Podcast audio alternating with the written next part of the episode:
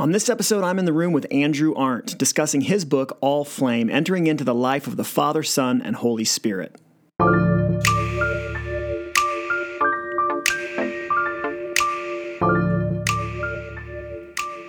Welcome to In the Room, episode number 78. I'm your host, Ryan Huguley, and for those of you joining me for the first time, I'm the founding and lead pastor of Ridgeline Church in Salt Lake City, Utah, and the author of Eight Hours or Less Writing Faithful Sermons Faster. Today I'm talking with author and pastor Andrew Arndt about his new book, All Flame Entering into the Life of the Father, Son, and Holy Spirit. Andrew is a teaching pastor at New Life Church in Colorado Springs and the lead pastor of the New Life East Campus. He also hosts the Essential Church podcast. I wanted to talk to Andrew for a couple of different reasons. For one thing, we both grew up in charismatic churches and have developed a deep love for the writings of Christian monastics and contemplatives. We've also both planted and transitioned churches that we've planted. And finally, Andrew went from pastoring a church that he describes as a neo monastic, charismatic, liturgical, justice driven network of house churches to pastoring in a megachurch. And since those are like two totally different planets, I was curious to hear about how God had worked all that out in his heart. So we talked about all that and his new book, which is all about both the importance of having a practical, relational understanding of the doctrine of the Trinity, as well as what it looks like to experience and practice the presence of God in our lives. Now, one thing I love most about hosting this podcast is the opportunity it affords me to meet and learn from people that I don't know. I also love that I get to invite you into that process. So, to that end, I want to invite you in the room for my conversation with Andrew Arndt.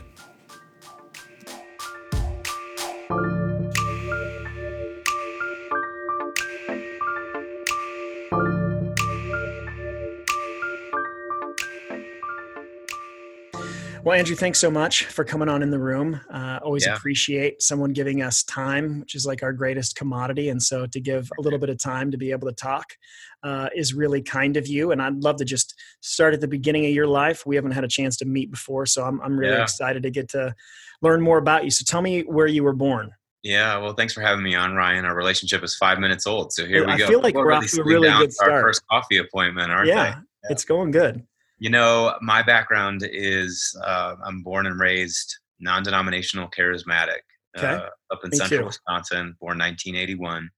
So I was kind of smack in the middle of the charismatic renewal of the 60s and 70s. Yeah. Uh, my parents and their friends, most of them uh, grew up mainline, you know, Lutheran, yep. or they were Catholic, and then they started attending camp meetings, and uh, and the Spirit was moving, and they saw signs and wonders and people speaking in tongues and all of that and uh, they knew they had known jesus you know mm-hmm. in that way that sort of that formal maybe surfacey way, way that you do but i think jesus became really real to them in the camp meetings and um, so in the late 70s they started a prayer meeting in the basement of a catholic church Okay. And the Lord, with just some of their friends, I don't think they were trying to break away or do something new. They just wanted to kind of continue this, um, the spirit of what they'd experienced and the lord really moved on them and the prayer meeting started growing and they felt like they were supposed to plant a church out of that. So in the late very late 70s um, they called another friend of theirs who was also born and raised central wisconsin. He was away at uh, bible college doing some training bible school doing some training. They called him and said we feel like the lord's calling you to be our pastor. Would you move back up here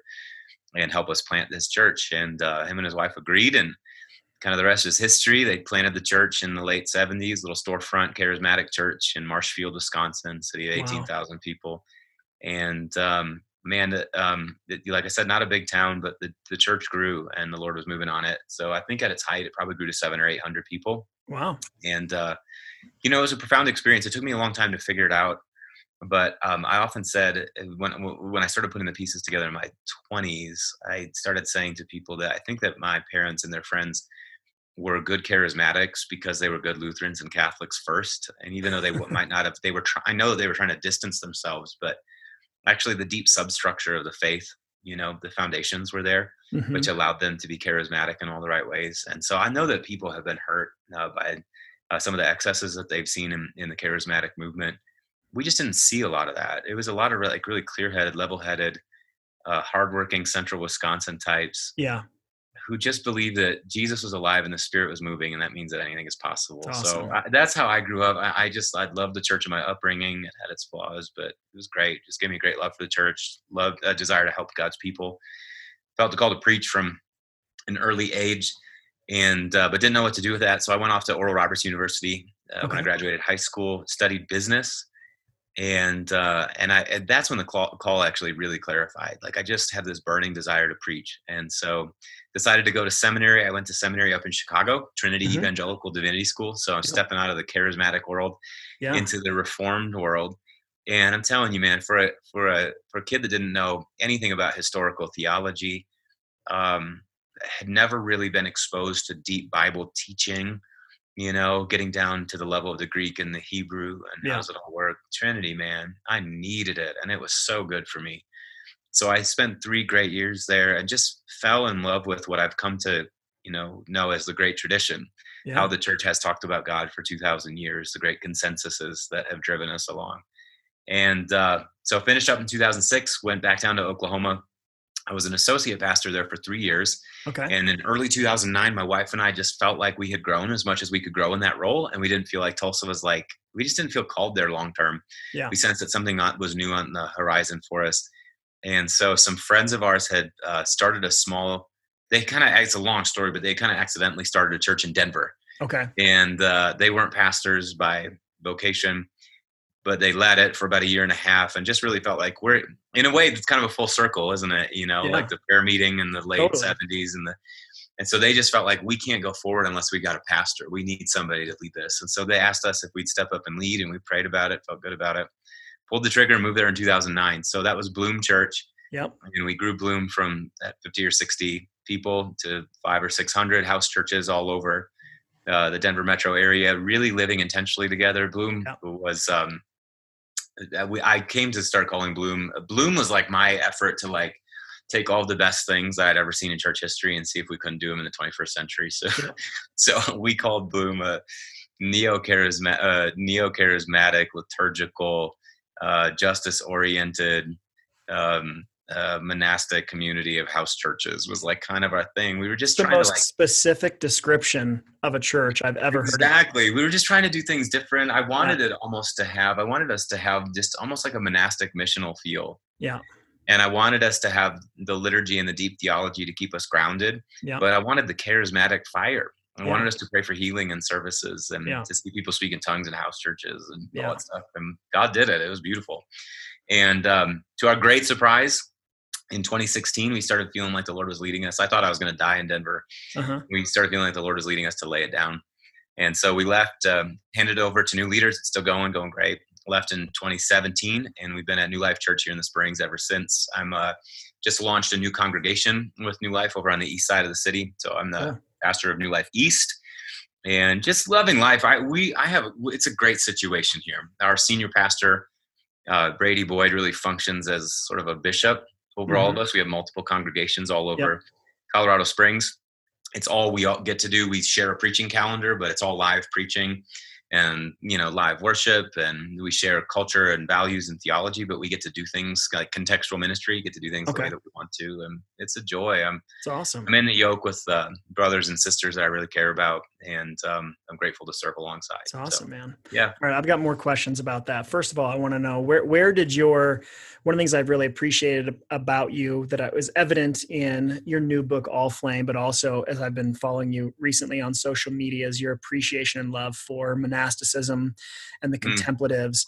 Yeah. So, you know, I, I, grew up in the charismatic church as well. Mm. Those were not tribes or, uh, no. Or, or pieces of church history that were emphasized or I was even aware of until later in life. So, where did your appreciation for those streams come from?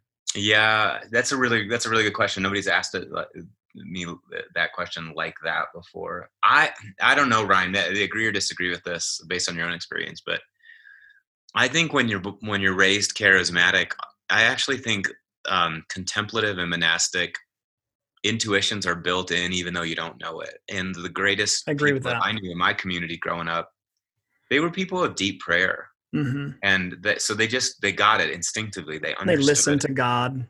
They understood solitude. Yep. They understood listening to God. They understood what the Desert Fathers and other monastics would call compunction. Mm-hmm. You know that where you get you're so into the presence of God that all of a sudden you're horrified mm-hmm. by how broken the world is and how that brokenness touches you and tears start to flow. Yeah. Um, my mom uh, really exemplified that in so many ways. She was a woman of uh, fat. She was always fasting. She mm-hmm. understood that. So that was just built in. You yeah. know, uh, one of the w- women in our community that I've told a lot of stories about over the years was uh, an old German woman by the name of Ola, Ola Zagaric. And Ola, um, Ola attended a Kathryn Kuhlman revival and healing meeting hmm. in the 70s, sometime after her husband died. She was about 60 or so years old. And she really experienced the power of God in this profound way and made a decision in her 60s that she would marry Jesus. Wow. And I, and not get married ever again, just yeah. give herself completely to the Lord. I don't think that she knew what she was doing, but she was taking a monastic vow, really. Yeah. She was yeah. like committing to this life of solitude and prayer. So those people were always all around me. And um, um, a real seminal moment for me was in high school.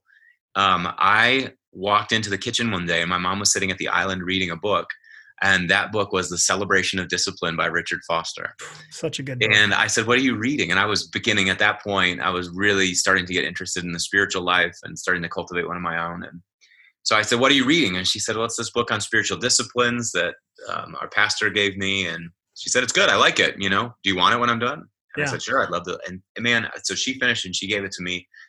And it just lit my soul on fire. It was like here is this guy who is so aware of all these other people that were way outside of my tribe, but they were doing the same things. I just kind of talked yeah. about it differently. And um, so there was that book. And then there was also, you know, it's a book that evangelicals are very familiar with, but we don't realize it's the Brother Lawrence, The Practice of the Presence of God. Yeah. Yeah. I've been reading that book since I was 16 years old. Right. This is a cat. This is a Catholic French monk. Yeah you know, living this life, but we were so nourished by his spirituality. So I think that was there. And it's just realizing that, like, if I want to go deeper with God, if I want to experience holiness, there are there are really wise guides that are everywhere Good. in the great tradition that have worshipped and pressed into the same God as me, and they have um, well, they just have a lot of good stuff to say about how that all works. So. I think that's probably where it started. I think the charismatic thing sets you up well for it. Yeah, I agree with that. My grandmother and my grandfather got divorced I don't know, I think sometime in the 70s, if I remember correctly. And she did not remarry and mm. became a missionary and spent a lot of time in the Holy Lands and then Ireland. But same wow. thing, she was, you know, charismatic and, but, you know, spent, I mean, literally lived a very monastic life. And so yeah. I don't think I've ever really thought about that until you kind of put those pieces together. But I do think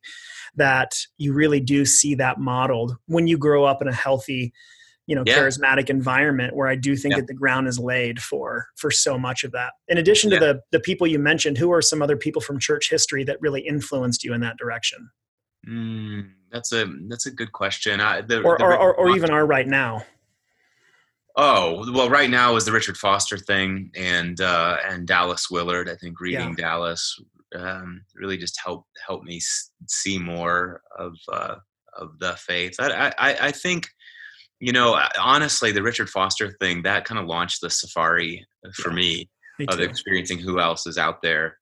And so, uh, just reading the confessions for the first time and realizing this was a working pastor who also had this passionate love for God, understood the mystical union, and starting to read other guys, Gregory of Nyssa, who was just a mm-hmm. first-rate theologian, but just loved God. And then some of those folks that stood you know, kind of in two worlds. You know, Basil, uh, Basil the Great. Um, I mean, he was both monastic and also pastoral and theological. So there are like people that have done it before, mm-hmm. and uh, so that that really got that really got me started. I'm trying to think if there are others, kind of that are more contemporary that have been guiding lights for me.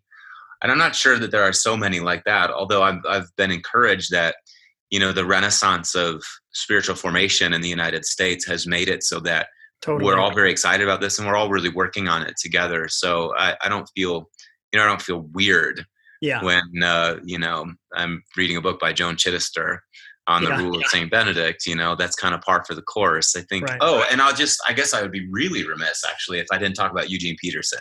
Yeah. I think part of what Eugene gave me and has continually given me is a vision of pastoral ministry that's very classical in the sense that Eugene was a, he was a monk who was pastoring. Yeah. You know, and uh, the way that he thought about pastoral ministry, the way that he thought about the life of holiness, um, that's very resonant with the first few centuries of the church, the Desert Fathers, the monastic tradition that came out.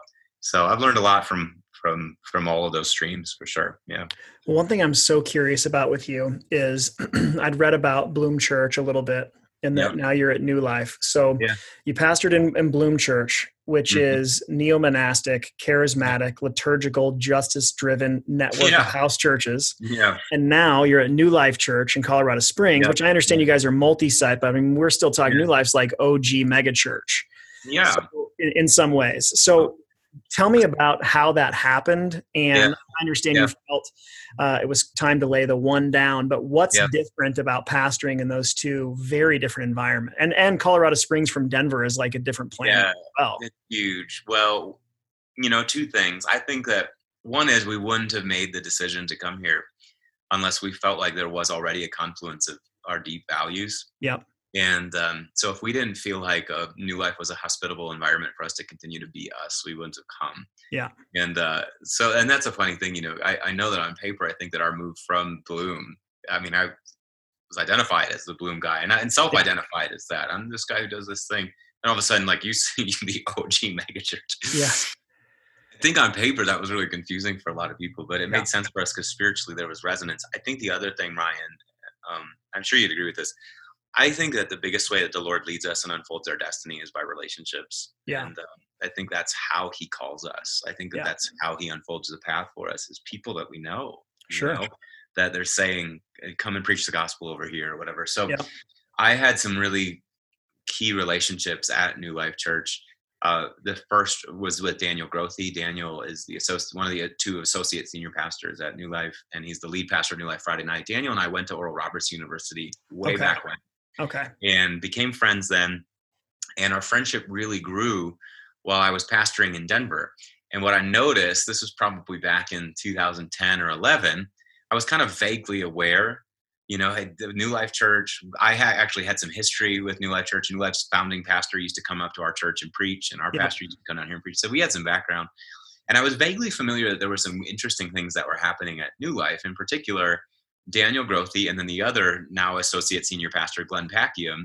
Yeah. They're leading these services, these congregations, and they're quoting N.T. Wright. Yeah, that's different. And Eugene Peterson uh-huh. and C.S. Lewis, and they're reading Augustine. And I got like, okay, so something is happening over there. Yeah. And so separately, I looked at each of them up, Daniel and Glenn, and said, hey, I don't know if y'all remember me at all, but, you know, I'm up in Denver. This is what we're doing.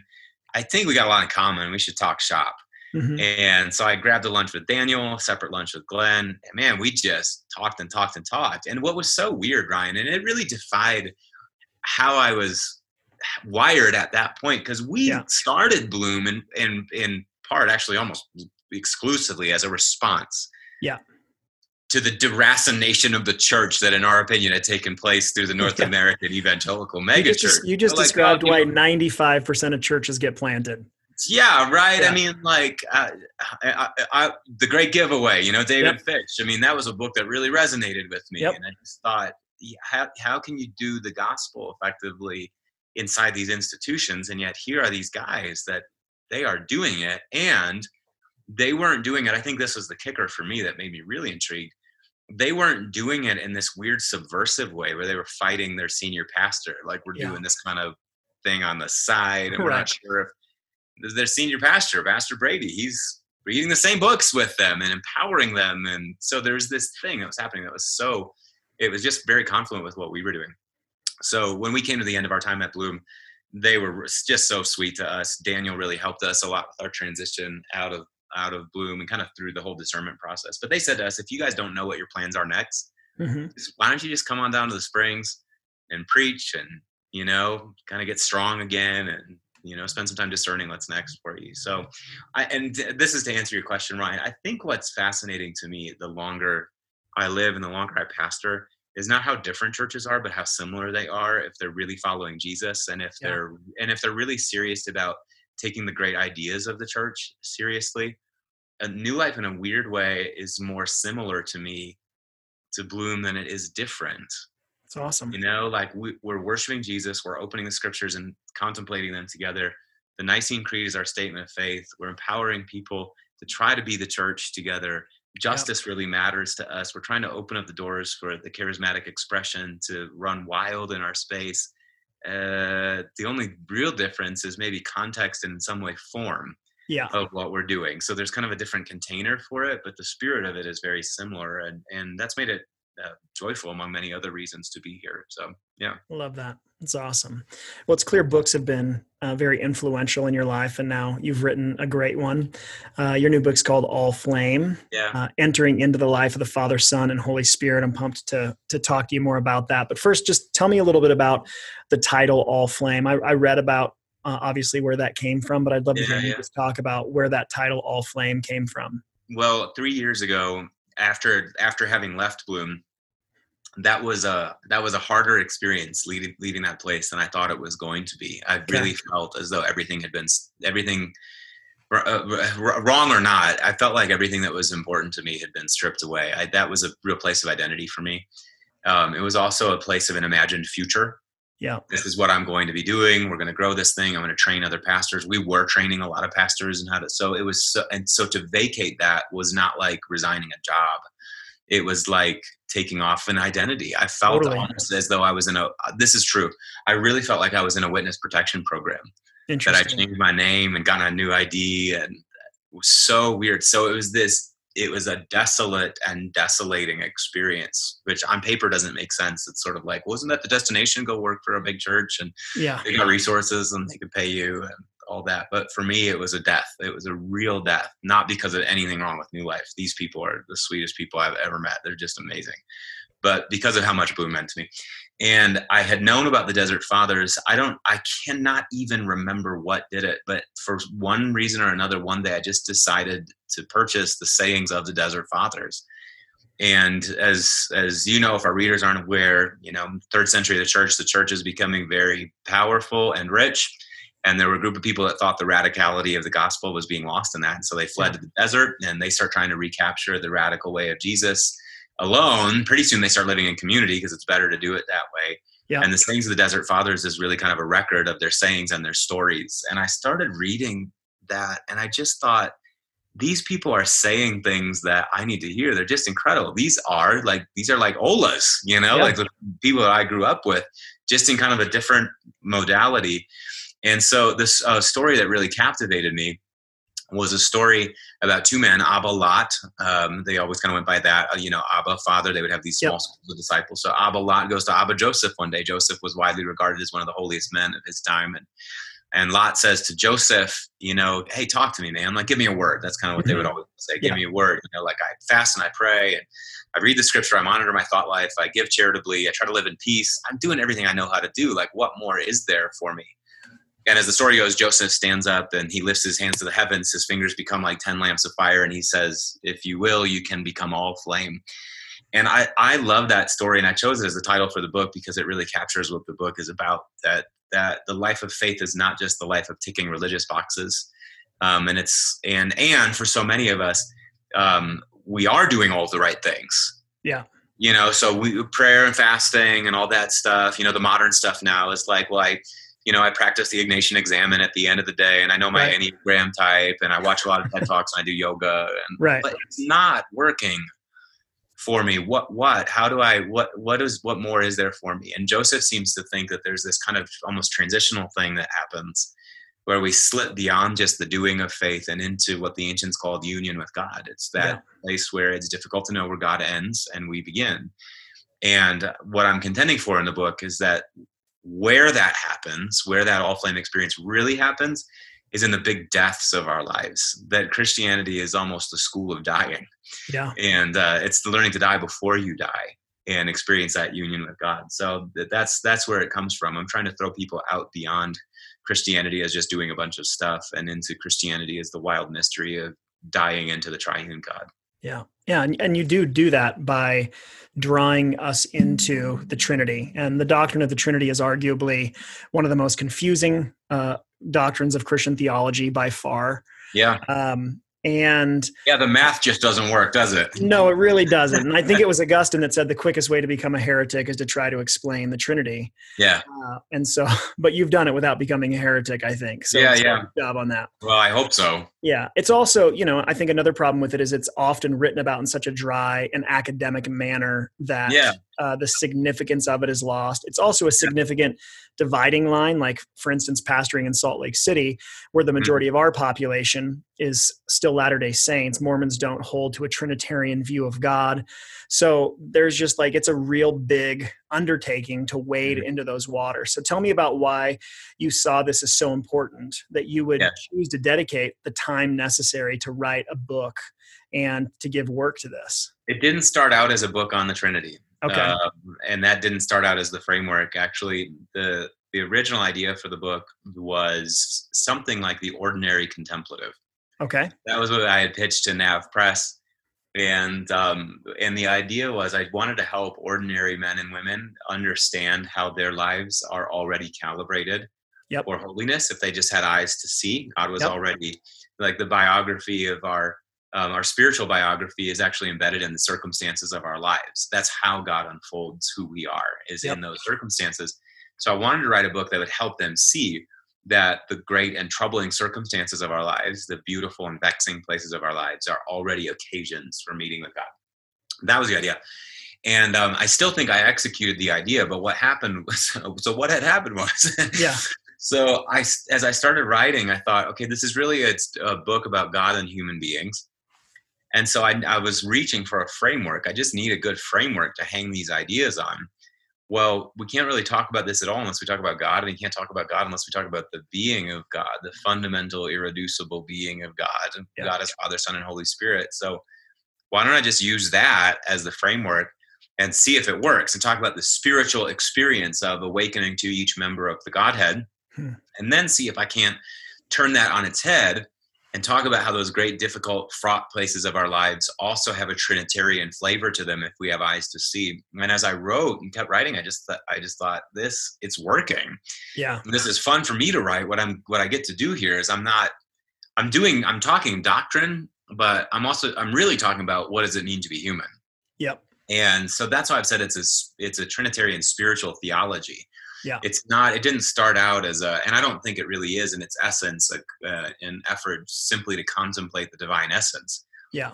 It's really an effort to talk about the mystery of existence. Yeah. And the mystery of existence is that there is one who existed before us, Right.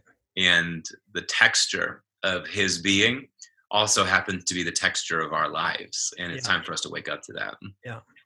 I love that. It is interesting to me how different denominations and networks and tribes have a tendency to have a specific person of the Trinity that is emphasized at times Yeah. over others.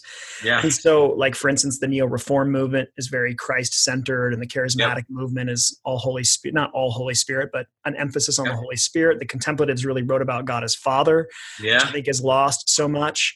And so, I, I wonder if you see that, and if so, what do you think is lost if we unintentionally diminish any part of the Godhead? Does that make sense? Yeah, uh, I think a r- robustness of experience. I mean, there's um, there's the warmth and the grounding that is God the Father, and there is the anchoring that is the person of son, the Son, and there is the wildness that comes from the Holy Spirit. And I think if you exaggerate one aspect of who God is, or if you put forward one of the persons as like the hey, they, this is our this is this is our you Yeah. know member of the Godhead. I just think something goes goes sideways, and um, fortunately, though, uh, I don't think that God lets us get very far with that, you know. And I think that the Scripture is always fighting against that because the Father is shouting from heaven to the Son, you know, Yeah. "Hey, look at my beloved Son." I mean, that's that's an astonishing thing to think about. It is. That when the voice of God speaks, the voice of God is pointing to the Son. In fact, the voice of God is the Son. The Son is the Word, and and then this the son says the son is trying to glorify the father and says that he's sending the spirit and the spirit is leading us into christ jesus. And Yeah. so if you i think if you read the scripture right you get all three obviously. And i also think that if you the mystical experience of god when it's right you're led into the mystery of of all three of them. So i, I think that there's some part of our ecosystem spiritually that gets kind of warped if you just emphasize one over the other, but uh, one over the other. But I know that there are reasons why people do that. I mean, I, I, I, you know, those folks that have been hurt by the charismatic thing, yeah, Sure. are understandably hesitant about the Holy Spirit, or they've seen excesses. Yep. It's safer, you know, Yeah. to go okay, God the Father and God the Son, Jesus, you know, lived, died, rose from the dead, and uh, then can we just read the Bible? and we'll just trust that the Holy Spirit, you know, it's kind of John MacArthur spirituality, Father, yep. Son, Holy Bible, or something. Yep. And a lot of people, that's functionally, that's kind of where they're at. Yeah, I get that, and I, I get one of the things I had to really wrestle with in writing with the book, writing the book, is that so many people now talking about God as Father. Yep. Is so challenging now. So we're living in the age of Me Too and Church Too, when so much physical uh, abuse, emotional abuse, sexual abuse has happened at the hands of powerful male figures. Yeah, man.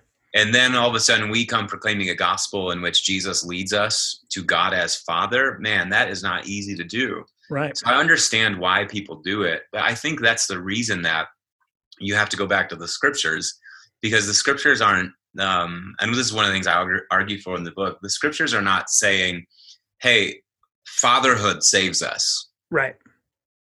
Or spiritual experiences save us. Yeah. What it's saying is, this God who is Father, Son, and Holy Spirit saves us. And until yeah. you come into the story, that's good, and listen to the context and the contours of the story, you won't have any idea what God as Father means. But let's just watch what's happening between Jesus and his Father, you know?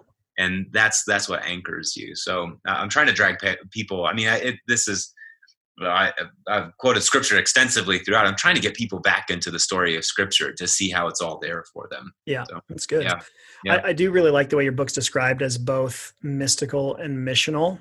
Yeah. And uh, I want to I want to know what that means to you and why both are important. But first, before that, maybe you could just describe or define what it means to be a mystic, because some people yeah. that may hear that and think you're like a witch. So, right. uh, to me, mysticism, Christian mysticism, is yeah. the conviction that God is not an idea. God is real. God is here. God is now. Yeah. And that salvation is not just a legal idea, but salvation actually happens in the interface between the human life and the God life.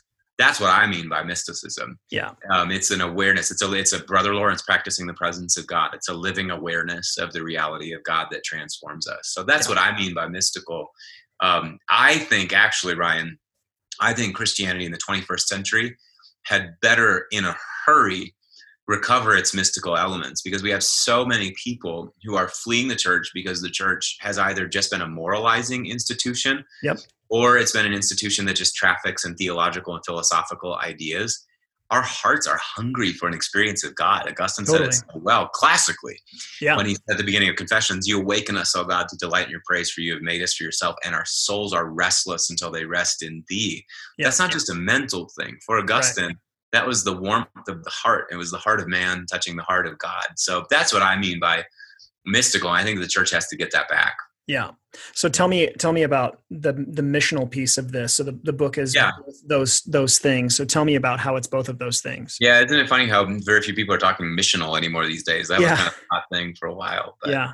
You know, they were right. You know, back in the day when we were talking missional, that God is missional and mm-hmm. that this language precedes the missional church movement.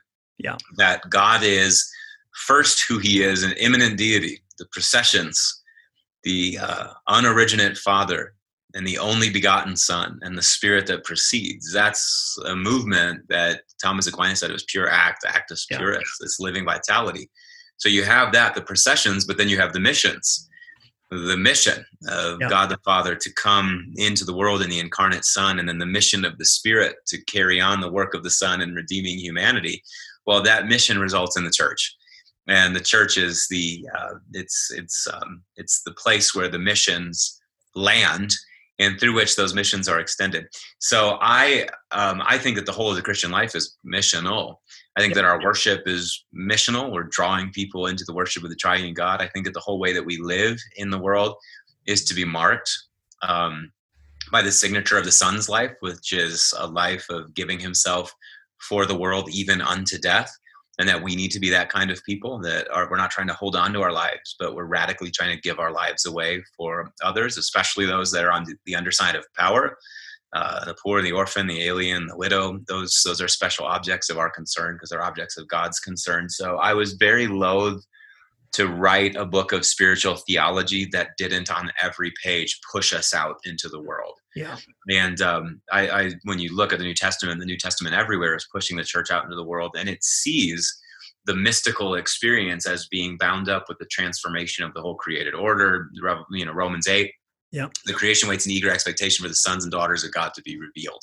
Yeah. Um, for when they're liberated, it'll be liberated from its bondage to decay. So somehow the liberation of the cosmos is caught up with our own liberation, right? Um, our own unveiling as the sons and daughters of God. So I don't think that you can have to answer the question. I don't think that you can have a genuinely mystical experience of God that isn't pushing you out into the world in love for other people and radical love for the world. Yeah. That's kind of what I mean by that. And I was Love trying that. to show those things are married. Yeah. I mean, so much of your of the book is really about the way that God meets us in hardship and difficulty. Yeah. And if I reflect on the last 12 months of my life, they've been uh, significant for me personally, especially in regards to my own having grown up in the church, came to faith really young. I don't remember a time I was not a follower of Jesus. But the last 12 months have been the deepest experience of intimacy with with him that I've had. And and and and what he's shown me is that in so many ways uh, pain is the path to intimacy yeah. with him and facing it and i've spent a lot of years of my life trying to avoid pain of the past and the more that i've leaned into it and faced it and processed it the deeper that relationship has become mm-hmm. and and i think a lot of people are experiencing some version of that this mm-hmm. year with everything that's going on mm-hmm. and one thing i'm hearing so much about from people in my own church right now mm-hmm. is how how though how how far god feels you know they're mm. having that experience and mm-hmm. so i think that so much of that has to do with how many christians have been content to allow the sunday worship service to to mediate their relationship with god yeah which which feels like it works until we get hit with a pandemic and yeah. have to s- shut down Sunday worship and then it shipwrecks your faith because mm-hmm. the foundation of your relationship with God has been mm-hmm. taken away. Mm-hmm. And so there's this ocean of people right now that are feeling pretty far from God. Yeah. Uh, not just in my church, but I just think in general right now. So how would you encourage people who are walking through a season like that where they don't feel God's presence? Mm, I one of the things I was so surprised to discover when I started mining the richness of the, the great tradition was how consistently the message came through that the stripping of our sense of an experience of God is actually the threshold of genuine intimacy with God. Hmm. And I really wasn't prepared for that. What set me up for it was, um, and this is where I, I think I kind of come to the limits of what my charismatic upbringing could do for me. I, I when I was 16 or so years old, I had a really powerful experience of God that just put me on a spiritual cloud nine for about a, a year, maybe maybe more than that, where just God was in everything. I saw yeah. Him in everything. Every worship service was so good, prayer was good, reading the Bible was good, spiritual conversations were good, everything was good. I just I I honestly I thought I have experienced God in a way that nobody else has. Like I'm yeah. just I figured it out and you know, uh, one degree of glory to the next. You know, yeah. it was that was Second Corinthians three seventeen and eighteen all day long. You know, transforms. Yeah. So for me, that that scripture actually, what Paul says that we all with unveiled faces reflect the glory of the Lord, being transformed into His likeness with ever increasing glory, glory to glory. I really thought, okay, the Christian experience is up and to the right. Yep. All the time yeah. That that's what you ought to expect is that this is just going to get better and better and better and everything is just going to be your presence is heaven and you know what i mean? Like everything is just going to radiate a sensible experience of the presence of god. And then um, when i was somewhere in the middle of my senior year of high school 17 years old just like that the lights went out.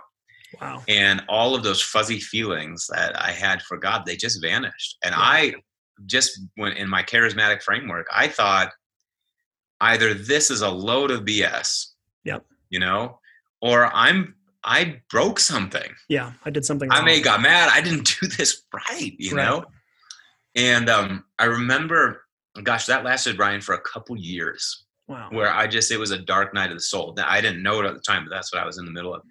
And I was reading C.S. Lewis's The Screwtape Letters, mm-hmm. and and there's a great chapter in the Screwtape Letters where, in the attempt to undermine the soul of this young Christian man, the junior tempter comes to the senior, you know, the guy that he reports to, yep. and he says, he basically says glowingly, "Oh, he's in, you know, our guy is in a season of aridity and darkness, and we've got him now." Right. And his, you know, mentor says to him, "You crazy? Like you don't have him now. Actually, this is what God uses more than anything else to get possessions of a person's soul. That when a Hmm. person comes to the place where they look around at a universe in which every trace of God seems to have vanished and they feel forsaken and they still obey the Lord, our cause is never more dire than in that moment. That, Ryan, that did it for me.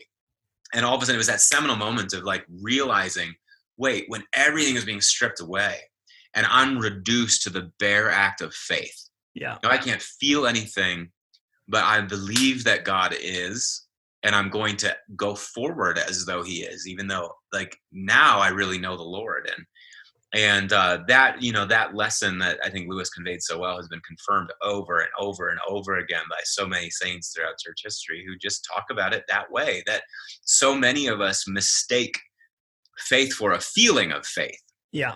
or we mistake love for feelings of love and that's that's dangerous territory and it's Yeah. great when we feel faith and when we have when the blood is racing through our veins and we feel good that's a great thing what a gift of god Yeah. but if that's not there you can actually be quite certain that god is drawing you into a very deep place with him he's Yeah. he's uh, as Barth said he's burning you right down to faith and that's Yeah. one of the things that he has to do for us Yeah. so to those people that are in that place where they feel desolate spiritually uh, i just encourage them uh, to let the lord do his work just because you're not sensing god does not mean that god has vanished Right. God is actually he, god is omnipresent Mhm. so he his his presence does not ebb and flow with our experience of him and and so believing that actually has a way of anchoring us i think Yeah. Yeah.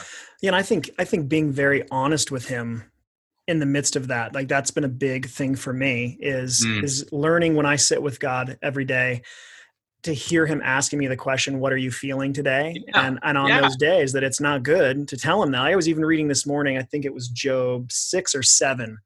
And Job's in the middle of this long lament, and he's saying Yeah. that he's going to air his complaint to Mm. God. And he's just being, and, and at first you read that and you think, well, that doesn't sound very spiritual. And that No. sounds like everything that Job says, especially in that one verse, is so different yeah than so much of the like when you ask the average Christian, how are you doing? And you hear some Yeah. cheesy line like, better than I deserve.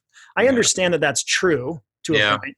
It also feels inauthentic to Totally. the honesty that we read about in the scriptures. And I was struck even just this morning reading that about what a so it doesn't sound faith filled to say, I'm going to air my complaint to God, hmm but that it is such a deep demonstration of faith to Yeah. trust God with the Yeah. darkest part of you. Even Yeah. if you're not feeling Him, even if you are angry or hurting or struggling to air that, I think is such a, a significant way back to hmm experiencing Him again. Yeah, well, the writer of Hebrews says that that um, that uh, whoever comes to God has to believe one that He is, and two that He's a rewarder of those who earnestly seek Him. What we don't often realize is that complaint actually fulfills both of those. Yeah.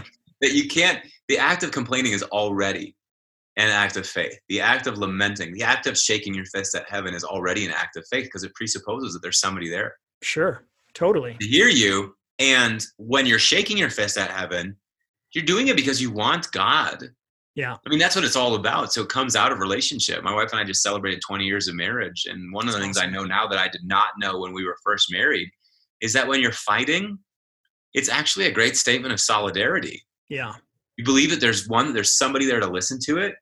And you just, you're feeling mistreated inside the whole thing. So you vocalizing it is a way of pressing back into the relationship. I just think that more Christians need to need to know that. And I think that they need to know that the Son of God who walked among us in human flesh, for a second there kind of became an atheist, you know? I mean, my God, my God, why have you forsaken me? Right.